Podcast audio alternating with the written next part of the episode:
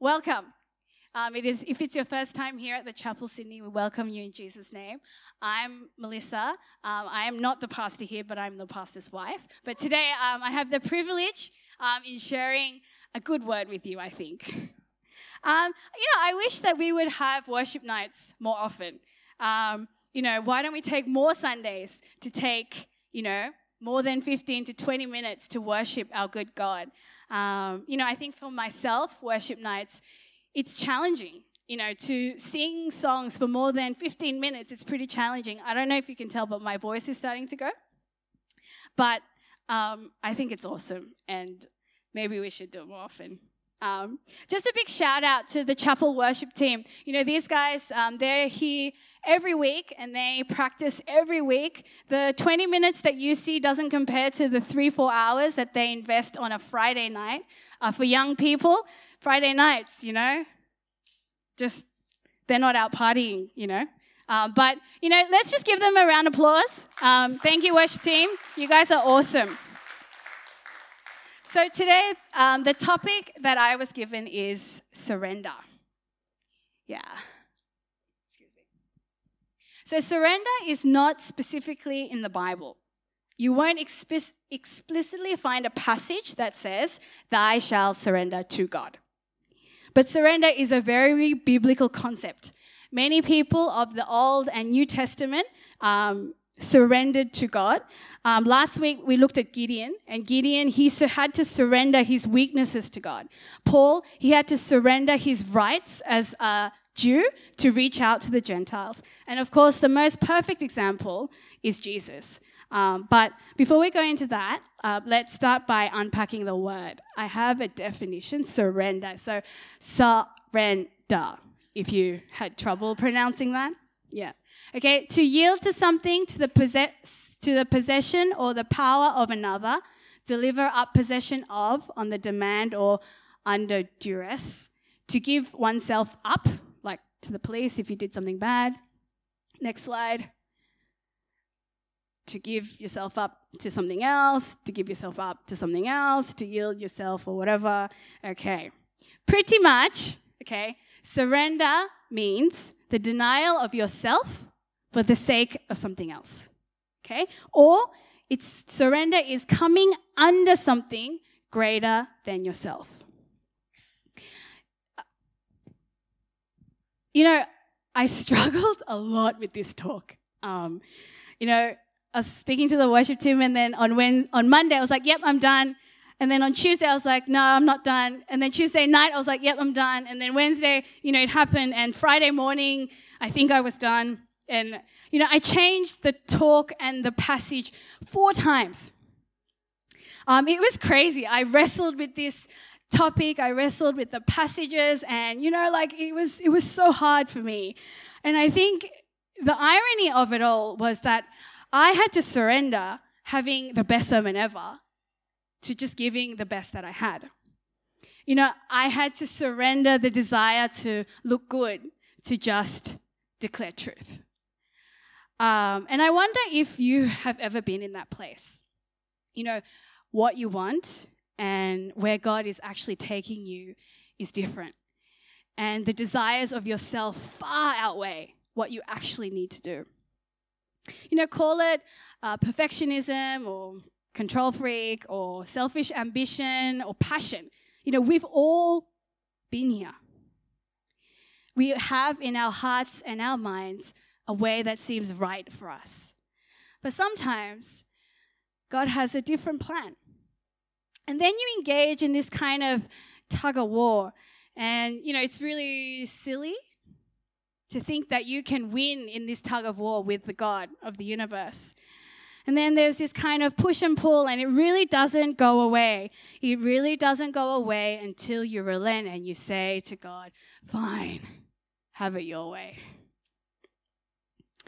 Perhaps a more biblically correct wording would be, Your will be done.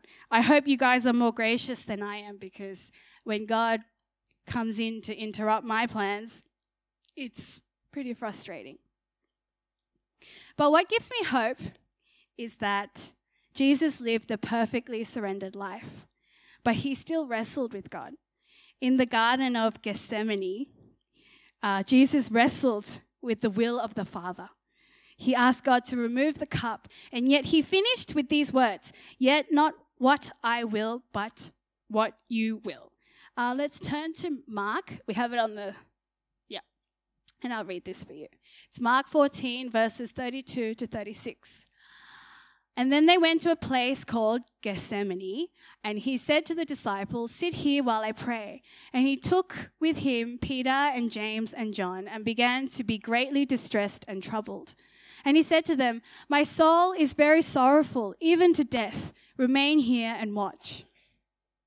And going a little farther, he fell on the ground and prayed that if it were possible, the hour might pass from him. And he said, Abba, Father, all things are possible for you. Remove this cup from me, yet not what I will, but you will. Amen. This is the word of the Lord. You know, the struggle is real. Jesus was in so much pain. You know, when you're in so much pain that you would like rather die. Like in a, in the Gospel of Luke, it um, it mm, it says that Jesus was so distressed that he sweated blood.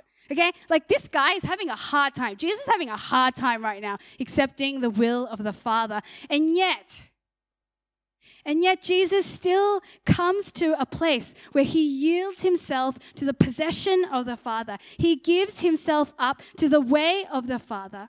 His surrender was ultimately the way that he worshiped God the Father.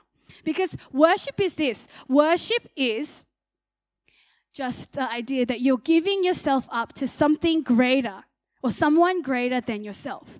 See, when you worship, sorry, worship and surrender go hand in hand. The ability to surrender is released by worship. Because when we worship, okay, we put God in the highest of place. And our hearts and our minds engage with the potential to give everything to Him. So this is why worship and surrender go hand in hand. And when we gather here like this, as a people of God, okay, when we sing songs of praise, when we demand our hearts and our souls to listen to truth and obey it, when we fix our eyes on Jesus, when we as a church and individuals, we say, God, you are the greatest, we can surrender. The ability to say, not mine, but yours. You know, I want to say it's natural. It's not natural. but when our beings engage with worship, we know, we know in the depths of our soul that the rightful place of God is His Lordship over our lives. So we are propelled into surrender because of who He is. He is God, and we are not. So where is this tug of war in your life? I want you to ask yourself this question What is mine? You know, mine. M I N E, mine. You know, when, when you think of it, what is mine? You know, and there will be a list, a mental list is going through your head, and it's usually stuff you own cars, houses, rings, clothes, whatever. But it's not just things.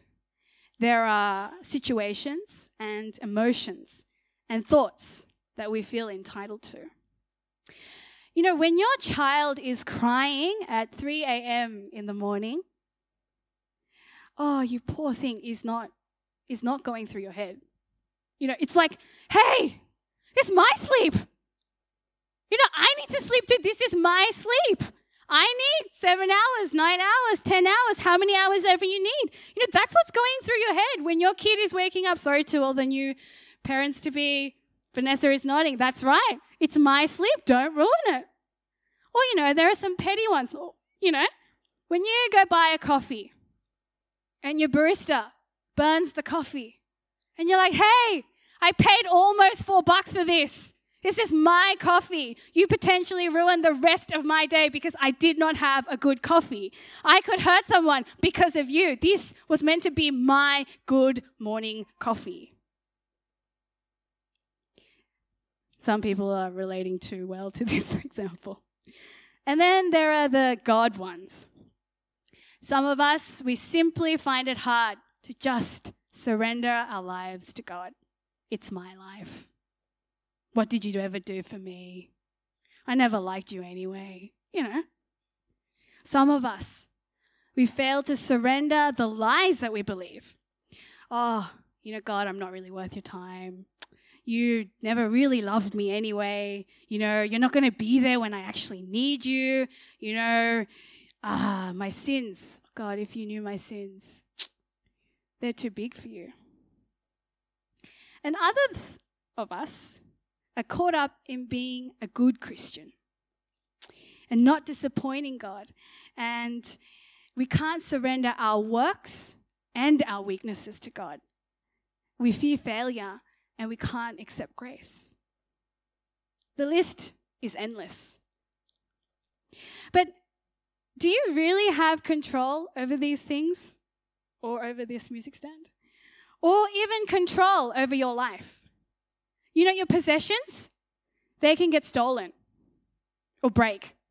Your relationships can break down or turn toxic. Your health, it can deteriorate. And you know, at some point, you will die. I'm sorry. So, do you have a good hold over them? Or do these things that you call mine master you? I'm still learning. I'm still learning to surrender everything I deem as mine. You know, each morning I wake up and the pangs of mine scream out because usually I am not awake because of my own body clock. And each moment something happens that I feel like screaming, hey, that's mine, you know, don't, you know. I engage in the war, the surrender war. When I first surrendered my life to Jesus, it cost me everything as a 17 year old. And I thought I was done. Give my life to Jesus. Yep, surrendered, done. But today, as a 32 year old, I'm still learning to surrender. You think that over 15 years you'd get better at this, but I don't know. I don't know if I have. I don't know if, you know, giving up my boyfriend at 17 is any easier than giving up my future desires at 32. Sometimes, most times, surrender is deeply painful. But why? But why do I do this? You know, why do I go through the pain and the and the tug and the push and pull and the wrestle? Well, because friends, the thing that I give up, the thing that I surrender, is not greater than who I surrender it to. You know, I rarely feel great about surrendering. My heart will tell me endlessly, You're such an idiot. You shouldn't have done that. You have better control over your life than God.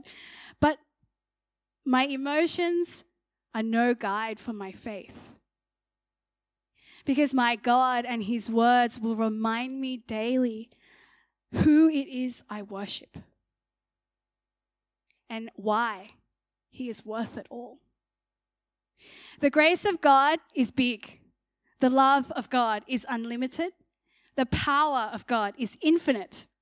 He is a good father and He is a faithful friend.